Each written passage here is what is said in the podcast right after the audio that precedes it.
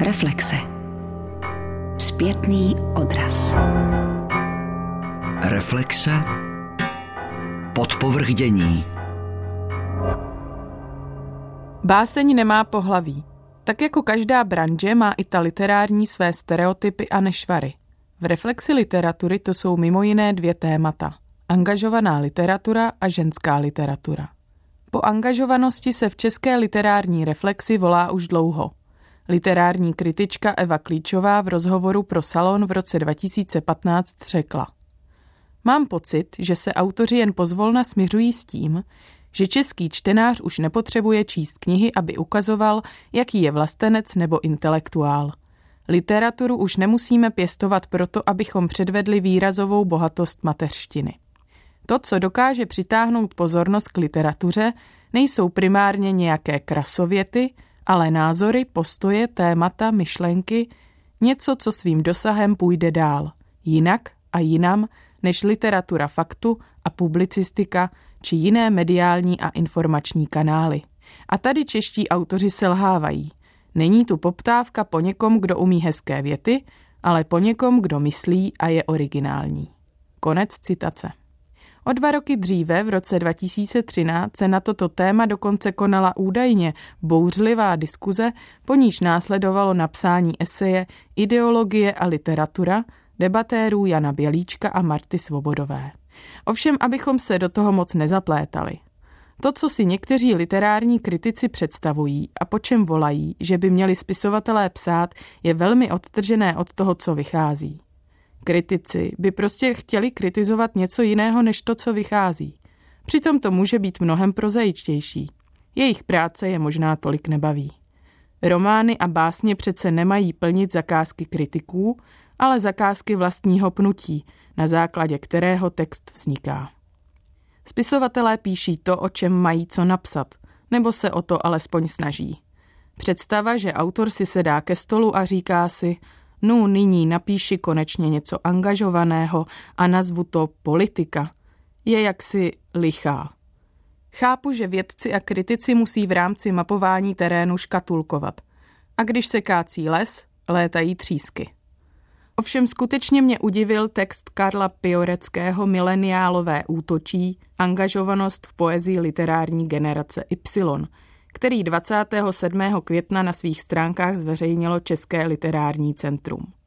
Text vznikl stejně jako ostatní na objednávku a má být tématem měsíce května. Cituji. První diferencí, kterou totiž můžeme sledovat, je samozřejmost, s níž mileniálové zapojují politická témata do svých literárních textů a s níž k politice odkazují v literárních metatextech. Nejde totiž už o bojovníky za rehabilitaci angažovanosti v poezii, jimiž byly předchozí literární generace Y, reprezentovaná zejména skupinou Fantazia, natož o popírače angažovanosti z generace předchozí – Mileniálové přítomnost politických témat v poezii neřeší, řeší svou životní realitu jako celek a součástí celku je pochopitelně i realita politická. Konec citace. Tématem textu je tedy angažovanost a odlišnost společenského nazírání dnešních mileniálů, mileniály předchozími, kteří tento termín ještě ani neznali a teprve se rozhodovali, jestli angažovaní být chtějí či vůbec dokáží. Jakkoliv je text fundovaný a přesně pojmenovává změny, které básnické nazírání společnosti v posledních letech prodělalo, v jednom aspektu je pro mě šokující. Není v něm zmíněna ani jedna básnířka. Tady se kácel les a přitom létaly všechny básnířky. Ne, nejde mi o to zavádět kvóty na ženy básnířky, ale jde mi o básně básnířek, které svět také nazírají svébytným způsobem. A jejich svět je také světem. Báseň přece nemá pohlaví, báseň prostě je nebo není. Sama se dopouštím přehmatu. Zamyslet se nad tím, co je to vlastně angažovanost v literatuře a zda se liší vnímání mužské a ženské angažovanosti, znamená rovněž kácet lest a postrádat cené třísky. Popřít výchozí tezi spočívající v tom, že báseň nemá pohlaví. Přistoupit na princip dvou barikád, ženské a mužské. Dopouštím se tedy zjednodušení. Poezie psaná ženami se většinou vyznačuje větší mírou obsažené intimity. výraznější tendencí k citovosti. Slovníkem Evy Klíčové jde o subtilní zpovědi. Mým slovníkem citová pěna dní, kterou ovšem prožívá každý z nás, a to i ti, kteří dělají, že ne, a píší básně spíše o strojích a penězích. Po subtilních zpovědích je sice přirozeně poptávka, ale z hlediska reflexe literatury jsou stále podceňované, protože intimní sdělení automaticky vylučuje politický postoj, angažmá. Přitom lec, která intimní báseň je i výsostně politická, jenže úzkoprse nastaveným sítem znaků angažovanosti prostě propadne, protože je v ní až moc citu, až moc toho nimrání se v sobě. Muži, přestože mnohdy nijak zvlášť angažovaní nejsou, vnímají svět věcněji, předmětněji a angažovanost tak spíše sugerují. Píší třeba o strojích, penězích, atmosféře korporátu, krutosti válečných konfliktů a vyprázdněné komunikaci. To, že společnost tématizují, však ještě neznamená, že k ní zaujímají radikální postoj. Věci se prostě dějí, světy se prostě bortí, počítače vrčí a kvílí, jako Ginsberg, píše Jan Škrop ve skladbě Darknet.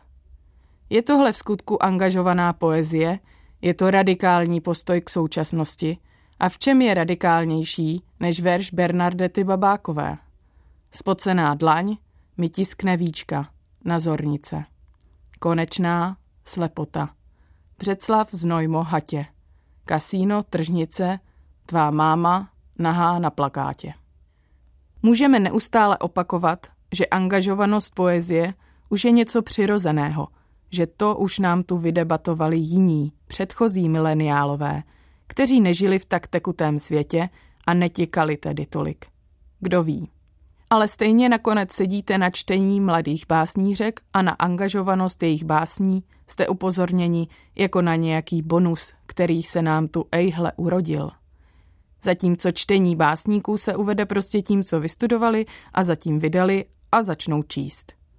To, čemu se u jedněch tleská ve velkém a hledá se to v každém řádku, je u jiných vnímáno jako něco navíc, vybočení z toku intimní zpovědi. Jakoby jedna strana barikády myslela jen politicky, druhá jen intimně, přitom všichni děláme nevědomně obojí, jen to jedno u těch druhých tak nějak nečekáme. Protože tak to staletí bylo, že muži publikují a mají ty názory a ženy tiše doma přemýšlejí, Bůh ví o čem. Tu noc, když jsem byla uprostřed slasti, zeptal se, z koho budu volit. Píše Alžběta Luňáčková v jedné svojí básni. Jala jsem se tedy přemýšlet, které básnířky by měly být zmíněny. Když už se tak rozohňuju, měla by moje kritika být konstruktivní. Napadají mě tato jména. Natálie Patorová, Zuzana Lazarová, Alžběta Stančáková, Alžběta Luňáčková, Marie Iljašenko, Bernardeta Babáková, Magdalena Šipka, Jana Orlová či Michaela Kašparová. Nebo Marie Ferina, ať už svůj gender nyní definuje jakkoliv. A zjistila jsem, že básně většiny těch, které znám z čtení či časopiseckého publikování a ráda bych je viděla po boku v textu analyzovaného Jana Nemčeka, Tomáše Čady, Jana Těsnohlídka, Jana Škroba, Romana Rapstůmy, Klementa Václava Lakatoše a Ondřeje Macla, prostě do textu nemohly být zahrnuty, protože jim zatím nevyšla samostatná sbírka. A tím jsme u jádra problému. Piorecký nastavil filtr a jmenovaní básníci jsou tím, co ve filtru obstálo. Těžko mu tento přístup vyčítat. Činil tak nejspíš s nejlepším vědomím a svědomím. Báseň přece nemá pohlaví. Báseň prostě je nebo není. Jenže některé básně, přestože jsou, doopravdy tak úplně nejsou. Nejsou vydávány, nejsou publikovány, nejsou reflektovány, nedostávají literární ocenění. A to není ničí chyba, ale prosté konstatování. Stěžovat si, že nakladatelský svět ovládají muži, by bylo bláhové. I ženy přece můžou začít nakládat. Co v takové situaci může pomoct? Možná to, že přestaneme literární díla číst jako pozorovatelé dvou barikád. Pomoci totiž může pouze inkluze, nikoli exkluze – Mladá generace básnířek svébytně nahlíží na svět a tento pohled je stejně legitimní a mnohdy i angažovanější. Jen je nadále ve velké míře nahlížen mužským prismatem. A to se musí změnit. Feminismus je něco zcela samozřejmého a stejně tomu musí být s literární tvorbou žen.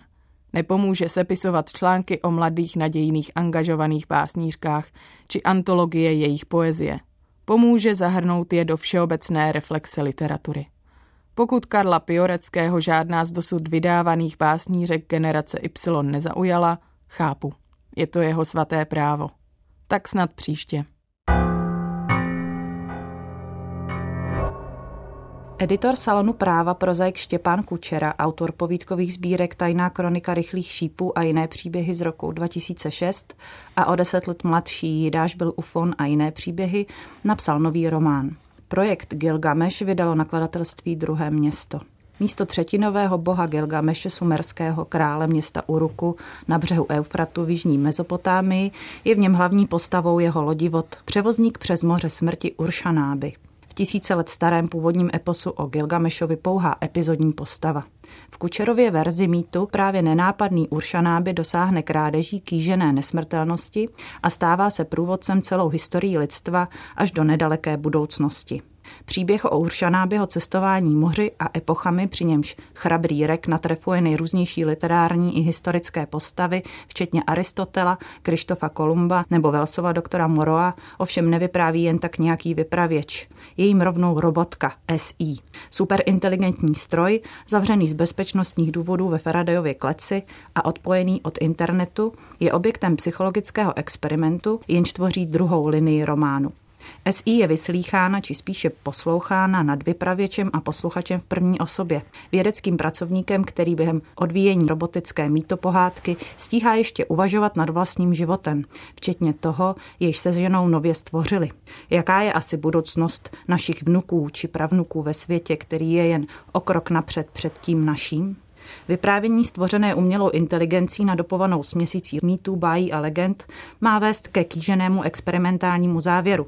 Jímž není nic menšího než zodpovězení otázky, jaký je smysl našeho pobývání ve světě a kam se jako lidstvo ubíráme. K pokusu o vyřešení největší záhady lidstva si prozaik Kučera vybírá kombinaci nejmodernějších výdobytků počítačové vědy s mýtem z kolébky lidské civilizace. O jehož faktických podkladech a historickém jádře toho mnoho nevíme. Přestože epos o Gilgamešovi obsahuje nejen cené zprávy o rozvinuté sumerské civilizaci, i příběh o velké potopě, který je nápadně schodný z verzí z podstatně mladší Bible, je jeho faktografická informační hodnota nesouměřitelná s hodnotou literární. K té bez pochyby patří i záhadnost, tajnosnubná torzovitost a výrazný závěr. Poselství o tom, v čem tkví věčnost, o nesmrtelnosti příběhu zajištěné vyprávěním i věčnosti člověka, již zajišťují jeho činy pro dobro lidstva. Obou témat se chopil kreativně s ironií nadsázkou, úzkostí z budoucnosti i smyslem pro persiflaž a remix. K řešení globálních problémů se jako lidstvo potřebujeme spojit a proto nejspíš potřebujeme i nějaký nový velký příběh, kterému bychom dokázali společně věřit, říká Štěpán Kučera a nabízí staronový velký příběh.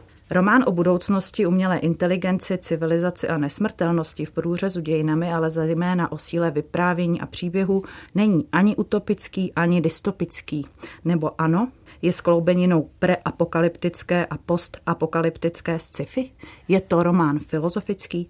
I na to se budu ptát kulturní redaktorky týdeníku Reflex Kateřiny Karlecové. Dobrý den. Dobrý den. A literárního kritika, editora i literatury Jana Helera. Dobrý den. Dobrý den. Bylo by možné projekt Gilgameš nějak žánrově zařadit? Je to román na pomezí sci-fi, nebo humoristická parodie, nebo je to persifláž, nebo něco z toho, co jsem zmínila před chvílí, nebo je to dokonce vážné filozofující dílo, které je jednoduše postmoderně eklektické, jak na záložce té knížky naznačuje profesor Stanislav Komárek. Je to román spíše varovný nebo veselý? Já tam vidím prvky sci-fi, i bajky, pohádky, realistického románu. No postmoderně eklektické to dílo samozřejmě je, ale záleží dneska na tom.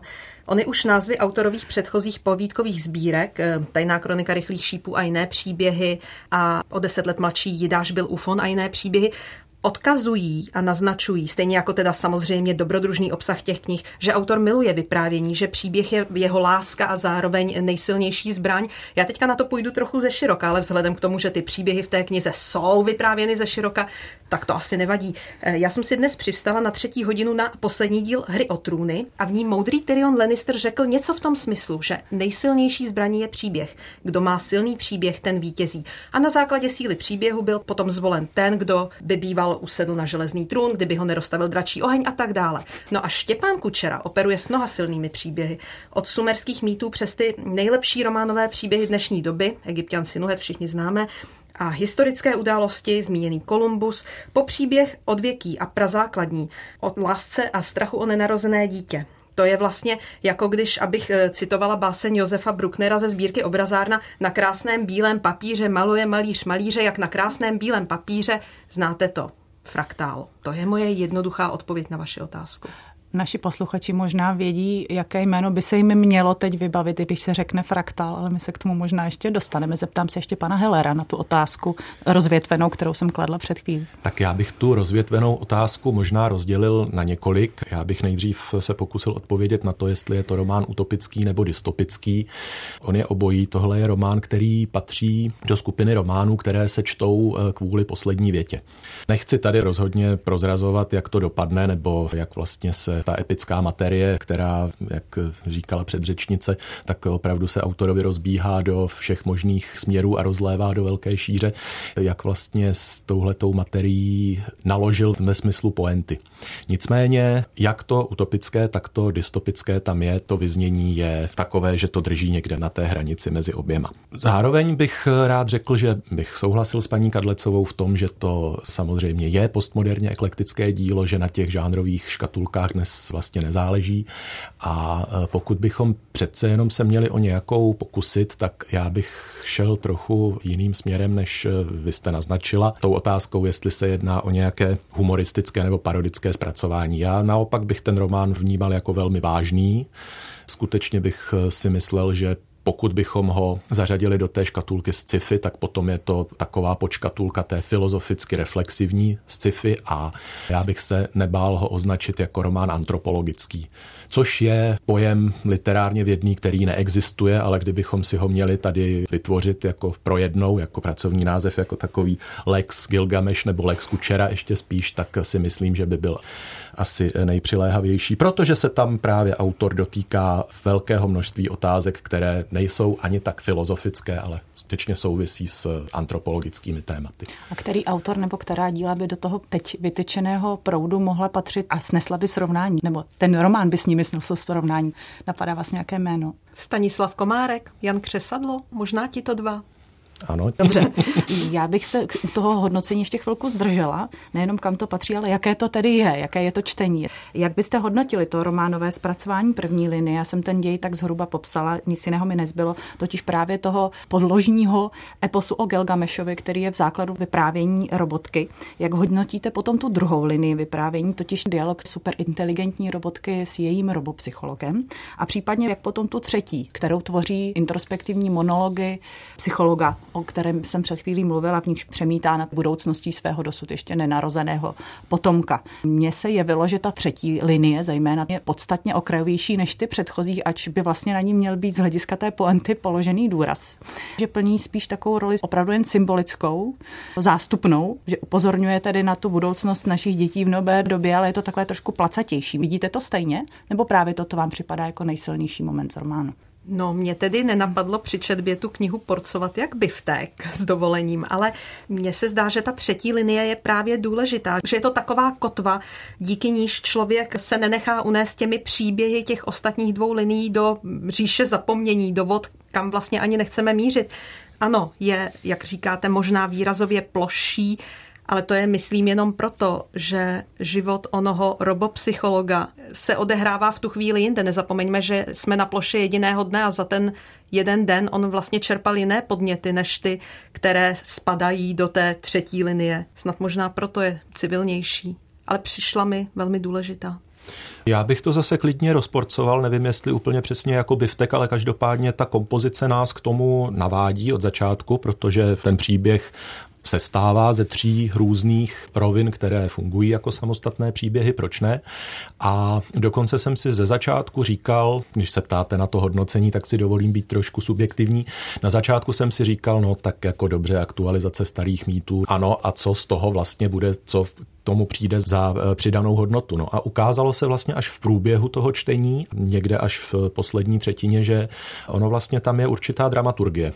Ani ne tak toho trojpříběhu, ale dramaturgie toho čtení, toho čtenářského zážitku, který ve čtenáři postupně narůstá a graduje tou závěrečnou poentou, takže pokud toto bylo autorským záměrem, tak se mu to povedlo velmi dobře a Jestliže jsem si na začátku čtení říkal, že možná u těch mytologických interpretací by se dalo ještě přece jenom malinko trošku škrtat, tak až zpětně se mi osvětlilo, že to tam je vlastně celé velmi funkční. Naprosto souhlasím. A jak jste zmínil ty jednotlivé eh, roviny, ona má každá jiného vypravěče a tady by to skutečně chtělo profesionálního naratologa.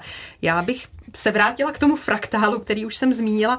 On tady vlastně Uršanáby vypráví příběh, jenomže umělá inteligence vypráví Uršanábyho a sama umělá inteligence je vlastně vyprávěna mladým vědcem, jo? takže vlastně dokud se na konci románu nezjistí, kdo měl všechno ve svých rukou, a tady nebudu prozrazovat poentu, tak nevíme a hltáme, jenom hltáme. Takže taky se domníváte, že jde o určitou zdařilou manipulaci čtenáře, provázení čtenáře prostřednictvím toho vrstvení vypravěčů vlastně jednoho nad druhým až k tomu závěru, kde se tedy dozví. Rozhodně jo. a obdivuju tu propracovanou kompozici. Akorát bych asi nepoužil to ošklivé slovo manipulace. Tak.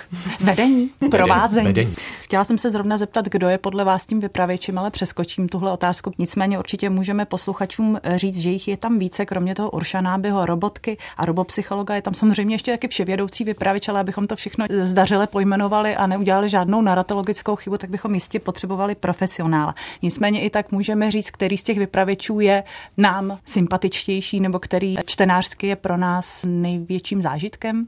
Pro mě vlastně je asi nejsympatičtější ta umělá inteligence. Je to možná tím, že jsem si jako milovnice kinematografie představovala, já nevím, jestli znáte ten snímek Ona od Spikea Jonesiho, je asi z roku, já nevím, 2013, a tam umělou inteligenci, která se myslím nemenuje Siri, jmenuje se Samantha, tak jí hraje ten hlas, nejvíc sexy hlas na planetě Zemi, hlas Scarlett Johanssonové. A já jsem si celou tu dobu představovala ty staré mýty a legendy vyprávěné právě tímhletím krásným hlasem. Takhle jednoduché to je. Jan Heller.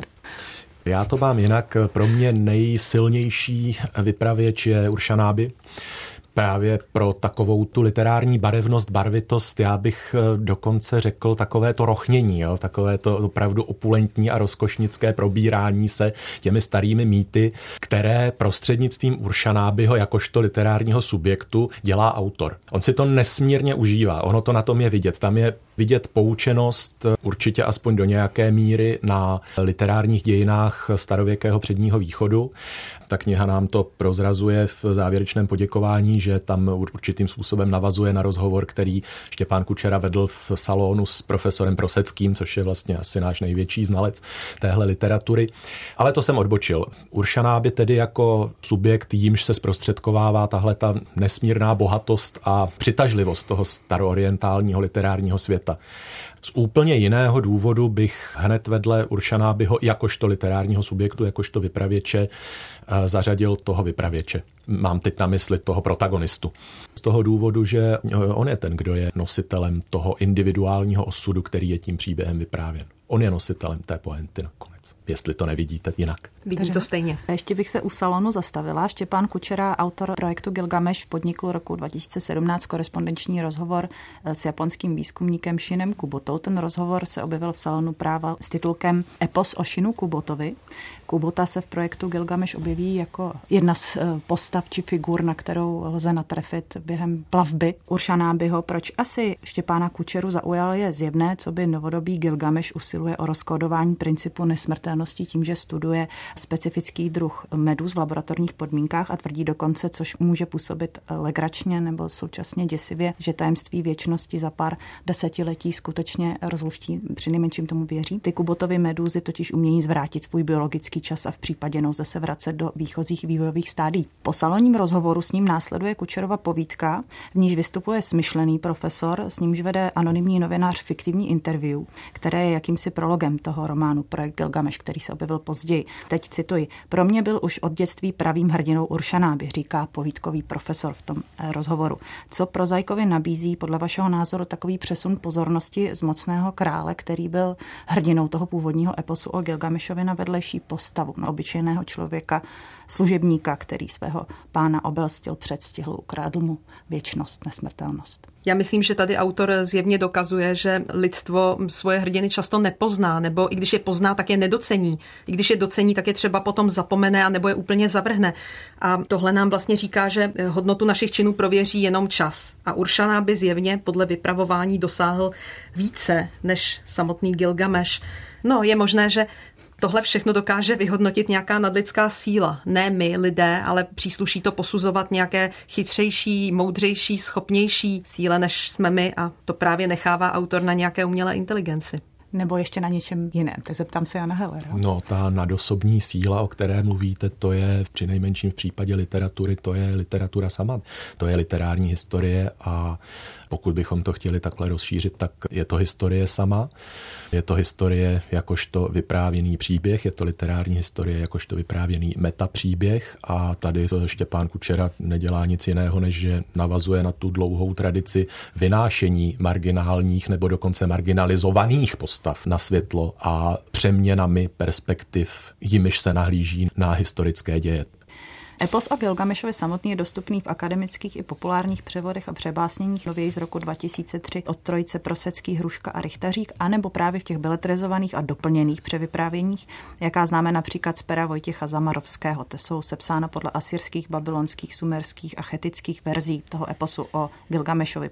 První z těchto převyprávění vyšlo roku 1976. Známe tedy ten příběh o nebeském bíkovi, o věrném Enkiduovi i o bohyni Ištar z různých verzí. Příběhy a popisy toho tehdejšího životního stylu a zřízení, jak je můžeme znát z klínopisných zlomků, jsou překvapivě shodné s těmi vyobrazeními z mezopotámských památek nebo z archeologických vykopávek. E, myslíte, že pro Štěpána Kučeru, jakožto prozajka, beletristu, byly i tyhle historiografické okolnosti při zpracování mýtu tím jeho stylem nějak podstatné, jakou roli v tom robotickém zpracování eposu o Gilgamešovi hrají vůbec ty původní fragmenty jedenácti klínopisních tabulek díla, které je dílo básnické, epické. Je to důležité? No pro čtenáře podle mě není důležité, jakou roli ty tabulky hrají, co je správně a co bylo jinak. Já sama za sebe znám Štěpána Kučeru jako, pokud to mohu posoudit, velmi dobrého novináře a velmi poctivého rešeršéra. A když ve své knize odkazuje na velké množství pramenů a inspiroval se dílem zásadních osob osobností, jak to bylo zmíněno, tak bych mu věřila. Hádám, že se připravil, že všechno nadstudoval a že čtenáři podává pravdu, co to jenom jde. Těm jeho třem nebo kolika nedůvěryhodným vypravěčům teda věřím každý slovo. Tak velká pro mě byla síla toho vyprávění. Já jenom vím, že třeba Markéta Pilátová v recenzi v Respektu tvrdí, že jde, cituji, o jakousi splácanou verzi lidských kosmologických a náboženských vizí a legend. To zní trochu neúctivě. Asi to tak bude ale já to beru jako slovo boží. To byl tedy silný výrok, Jan Heller? Já to úplně asi neberu jako slovo boží, nicméně je tam jasně zřetelná zpřízněnost staroorientálních mýtů a příběhů mezi sebou. Spíš než ta zpřízněnost samotná je tam vidět, že Štěpán Kučera o téhle té zpřízněnosti ví. Kdybych se měl vrátit k té vaší otázce, taky si nemyslím, že by úplně hrálo roli zkoumání těch jednotlivých textových vrstev eposu o Gilgamešovi. Jestli je to sumerská verze, akadská verze, to je čtenáři asi celkem jedno a e, odborníků na tu starověkou předovýchodní literaturu je u nás tak jako jednotky kusů, řekněme. Já bych rád upozornil ale na něco jiného. Tam si autor pohrává s něčím, co možná úplně každý čtenář nerozklíčuje. Oni totiž ty podobnosti mezi staromezopotamskými mýty a třeba starým zákonem, ono se to nevyčerpává jenom tou notoricky známou potopou světa. Jo, tam třeba on si pohrává s tím, že Gilgameš podle určitých pramenů, a teď už si bohužel nepamatuju kterých, protože už je to spousta let, Gilgameš podle těchto pramenů byl současníkem Abrahamovým. To se dá dočíst. A nepochybně tam je spousta ještě dalších narážek, které zase rozklíčuje jenom člověk, který je s tím obeznámen ještě hlouběji. Než, Nebo trošku než pátrá, ono to není Nebo zase tak složité. Pátrá, tak. Těch současníků bylo ještě víc a těch odkazů je tam tudíž pochopitelně tak, ještě tak. víc. Já jsem zmínila jenom tedy jeden, ale klidně mluvte i o těch dalších. Já si myslím, že bychom tím pádem prozradili strašně moc té knihy. Mezi poslední verše patří ty, které můžeme znát. Níž Uršaná by říká, nemůže najít věčný život člověk, může si však zachovat věčné jméno. Kateřina před chvílí citovala od někud jinou podobnou větu. Jak podle vašeho názoru vyznívá projekt Gilgamesh? Jenom vyznění, nemusíme vyspojovat lentu, ale jaké vyznění zřejmě z toho pro čtenáře vyplývá, protože když si přečte ještě před eh, knihou samotnou tu záložku od profesora Komárka, tak tam v podstatě je mu řečeno, že to je optimistické vyznění. Je to tak? Pro mě jednoznačně prach si a v prach se obrátíš, jo? na ničem nesejde, prostě jednou po nás přijde potopa a želvušky zdědí naši zemi, jak zpívají The Mute Gods. E, ostatně, já myslím, že autor opravdu tohle chtěl ukázat, protože četla jsem s ním nějaký rozhovor v Mladé frontě, tuším, že v nějaké regionální liberecké mutaci, protože Štěpán Kučera pochází z Jablonce a žije v Liberci. A tam vlastně Štěpán říkal, cituji, při hledání odpovědí nezapomínejme na sumerskou pijáckou píseň, kde se zpívá od samého počátku je všechno jenom vítr. Tohle je pro mě vyznění toho románu. Ta píseň je tam citována dokonce, myslím, i několikrát v tom románu. Pro mě to vyznění není optimistické vůbec. A nevím, jak to zaobalit, abych nevyspojiloval tu poentu, ale prozradím tolik, že je to součástí té dramaturgie. Vrátím se ještě k té recenzi Markéty Pilátové, kterou Kateřina Kadlecová před chvílí zmínila. Ta vyšla v 18. čísle letošního Respektu a tam Markéta Pilátová naznačuje, že Kučera při tvorbě toho románu navazoval na český překlad anglického vydání knihy Sapiens od zvířete k božskému jedinci. Překlad je z roku 2013 a autorem toho bestselleru o dějinách lidstva je izraelský historik Yuval Noach Harari. Právě on přišel s teorií, že hybatelem dějin je příběh, což je pozoruhodné tvrzení od vědce takového formátu. Proč nabízí superpočítač jako možná rozčilující odpověď na tu odvěkovou otázku smyslu života místo nějakého složitého výpočtu nebo nějaké exaktní operace? Proč nabízí vyprávění o tom převozníkovi? Proč se uchýlí k literatuře, k mýtu? Bych skoro řekla až k orální historii. Podle mě, protože odpověď ze sci-fi románu Stopařů v průvodce po galaxii od Douglase Adamse, totiž, že smysl života rovná se 42, je zjevně jaksi nedostatečná. Protože smysl života přece je žít svůj příběh a pro někoho taky vyprávět svůj příběh. Spisovatelé o tom něco vědí, částečně i my novináři, tak známe přece všichni knihu Gabriela Garcia Marqueze s názvem Žít, abych mohl vyprávět. Proč by umělá inteligence nemohla ze všeho nejvíc toužit vyprávět příběhy, když to vlastně dělají i lidi, kteří ji naprogramovali? Já teda nevím, jestli to je ještě pravda, ale když jsem se pokoušela někdy před čtvrtstoletím ponořit se do tajů informatiky, tak mi moji učitelé říkali, že vlastně každý kód nese stopu svého programátora. Tak proč by ta SI tajemná nemohla vlastně taky jenom chtít vyprávět příběh nebo ho i žít? No proč se uchyluje k literatuře? Prostě protože se vrací k určité antropologické konstantě, protože v tom románě na sebe vlastně e, naráží pořád umělá inteligence a e, řekněme přirozená inteligence, nebo tedy svět člověka a svět člověkem stvořený. To jsou ta antropologická témata, o kterých jsem mluvil na začátku. A proč e, lidské, to antropologické je zrovna eh, vyprávění příběhu, no tak nemusíme chodit k Markézovi, i když to je samozřejmě pravda, ale můžeme se obrátit pro odpověď třeba k nějakým filozofickým konceptům. Teď mám na mysli třeba Heideggera, básnicky bydlý člověk.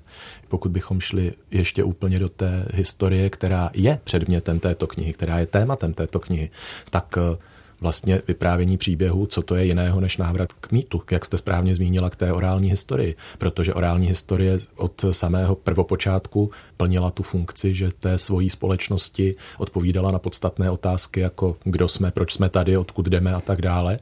A e, o něco takového se snaží tady superinteligence. Pokud e, máme na vybranou mezi příběhem a matematickou rovnicí, tak se Štěpán Kučera staví na stranu vyprávěného příběhu. Jak to potom dopadne, je věc jiná. Je nějak podstatná okolnost, že ten superpočítač je žena, že má ženské rysy a mluví ženským hlasem, nebo je to úplně jedno?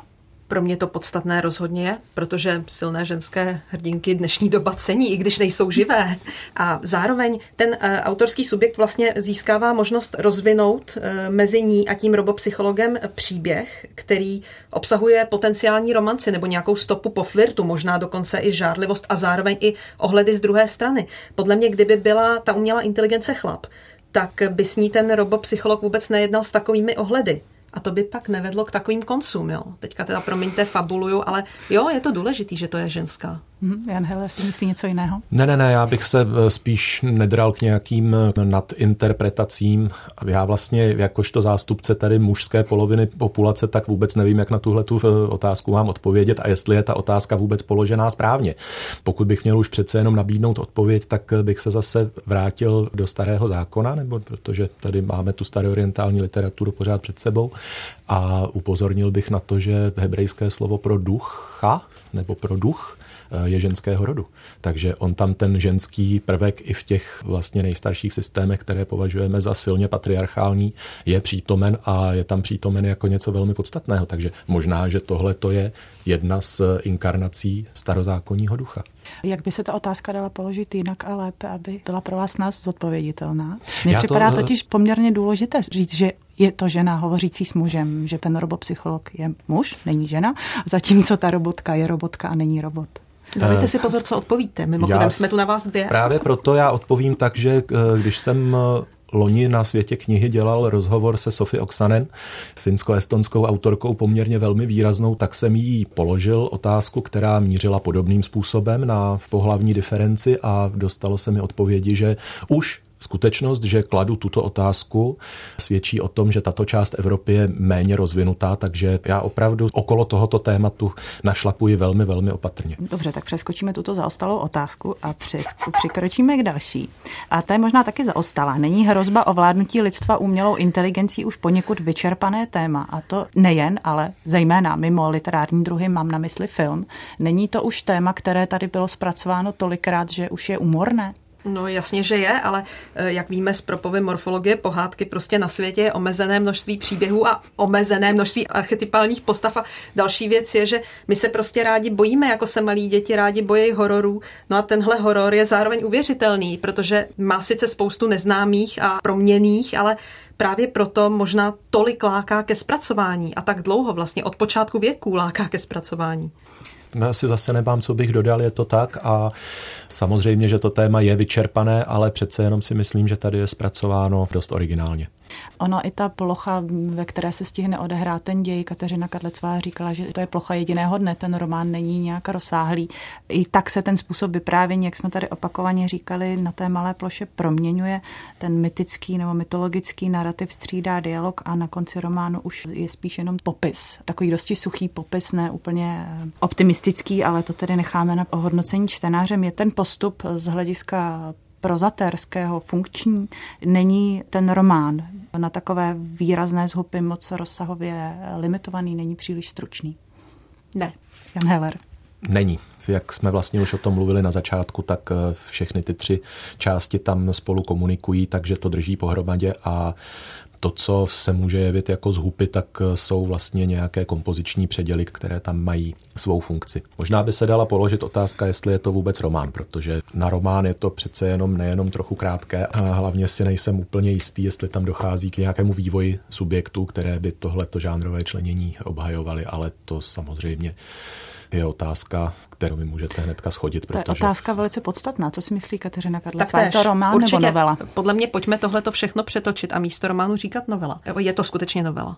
Mě na tom nejvíc fascinovalo, jak nenápadně to robotické vyprávění mění ohnisko, což je taková věc, která vyžaduje značnou obratnost a zatímco v tom původním mýtu je to něco naprosto přirozeného a pro tehdejší vypravěče úplně běžného, tak dnešní čtenář a dnešní vypravěč už takhle většinou nemluví a nečte. A to se mi na tom strašně líbilo, že se tam nečekaně objevují nové postavy, že zase kdykoliv zmizí, jakmile je to potřeba, nebo jak, jakmile to toho vševědoucího vypravěče napadne, že by to teď mohl udělat, tak uvede na scénu někoho dalšího. V zápětí už se o něm nedoslechneme vůbec nic, jak se tam vždycky objeví nějaký předmět nebo postava, která zcela posune ději jinam. To, co můžeme znát ze starých textů, už vůbec není běžné v dnešní literatuře. A to si myslím, že je odvážný krok od Štěpána Kučery takto postupovat ve většině děje toho nebo ve většině vyprávění té novely. Přesto si myslím, že by to mohlo mít i tenhle styl vyprávění nějaký referenční bod, ať už v dějinách české nebo světové literatury. Našli byste nějaké dílo, které je v tomto podobné projektu Gilgamesh? Já nevím, já jsem se teď zasekla na myšlence, že vlastně autorský subjekt má ADHD a psal to pro čtenáře, který mají ADHD, což jsem zjevně já, protože mě tenhle způsob chaotický s tím způsobem vyprávění nesmírně vyhovuje.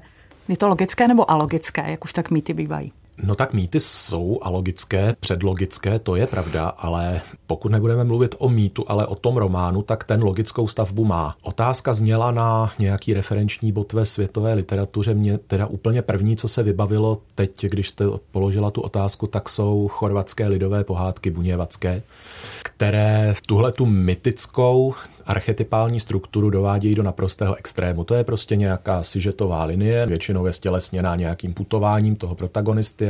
Na to se jako na Vánoční stromek. Navěsí kouličky. Děkuju, nebo na prádelní šňůru. Tak, jo, navěšují různé, různé hrozny událostí, které spolu vůbec nesouvisí. Ano, takové mýty jsou, ale v tom projektu Gilgamesh, kde je vlastně ohlas téhleté literární, vlastně literácké narrativní strategie, tak uh, tam to funguje si myslím zrovna z tohohle toho důvodu. Ten autor velmi přesně ví, proč mýty aktualizuje tím způsobem, že využívá narrativní gramatiku mýtu.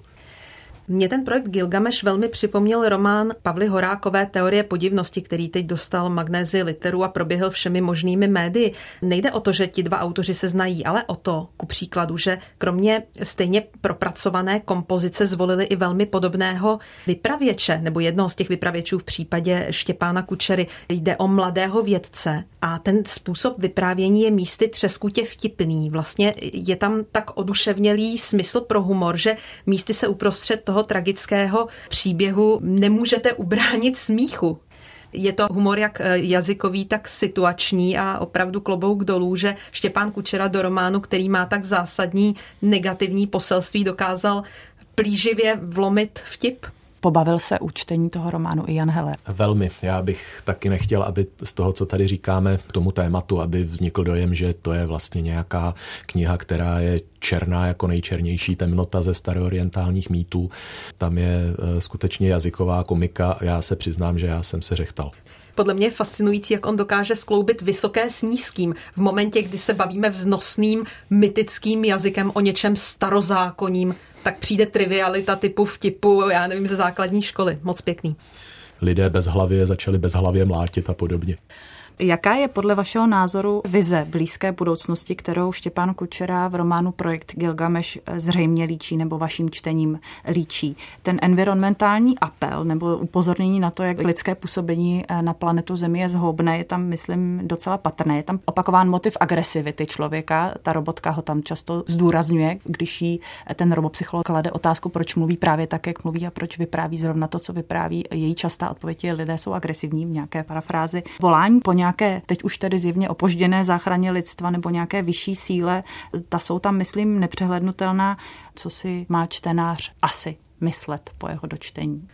No já nejsem úplně objektivní v tuto chvíli, protože jsem po této knize přečetla od Jonathana Safrana Fowera knihu Jíst zvířata která je tragická a apokalyptická. A zároveň jsem dnes ráno zhlédla poslední díl Hry o trůny.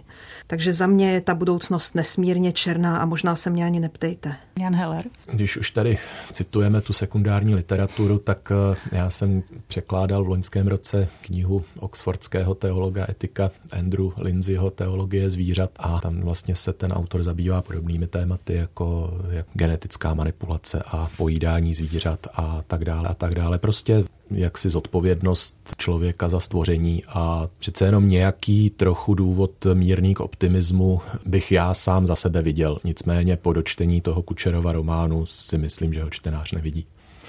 Takhle nemůžeme skončit. Štěpán Kučera je bytostný optimista a i o té knize se vyjadřoval jako o mírně optimistické. Tak mírně optimistické, mírně, dobře. Pojďme to... se na tom asi shodnout, protože chceme, aby tuhle tu skvělou knihu někdo četl, nebo ne? Určitě to chce autor Štěpán Kučera, určitě to chce nakladatelství druhé město a určitě to chceme my, když jsme tady o něm v Českém rozhlase mluvili. A já poděkuji za účast v této debatě nad románem Projekt Gilgame Štěpána Kučery, Kateřině Kadlecové, redaktorce týdeníku Reflex. Děkuji vám, nashledanou. Děkuji vám. A editorovi i literatury Janu Hellerovi, nashledanou. Děkuji za pozvání, nashledanou.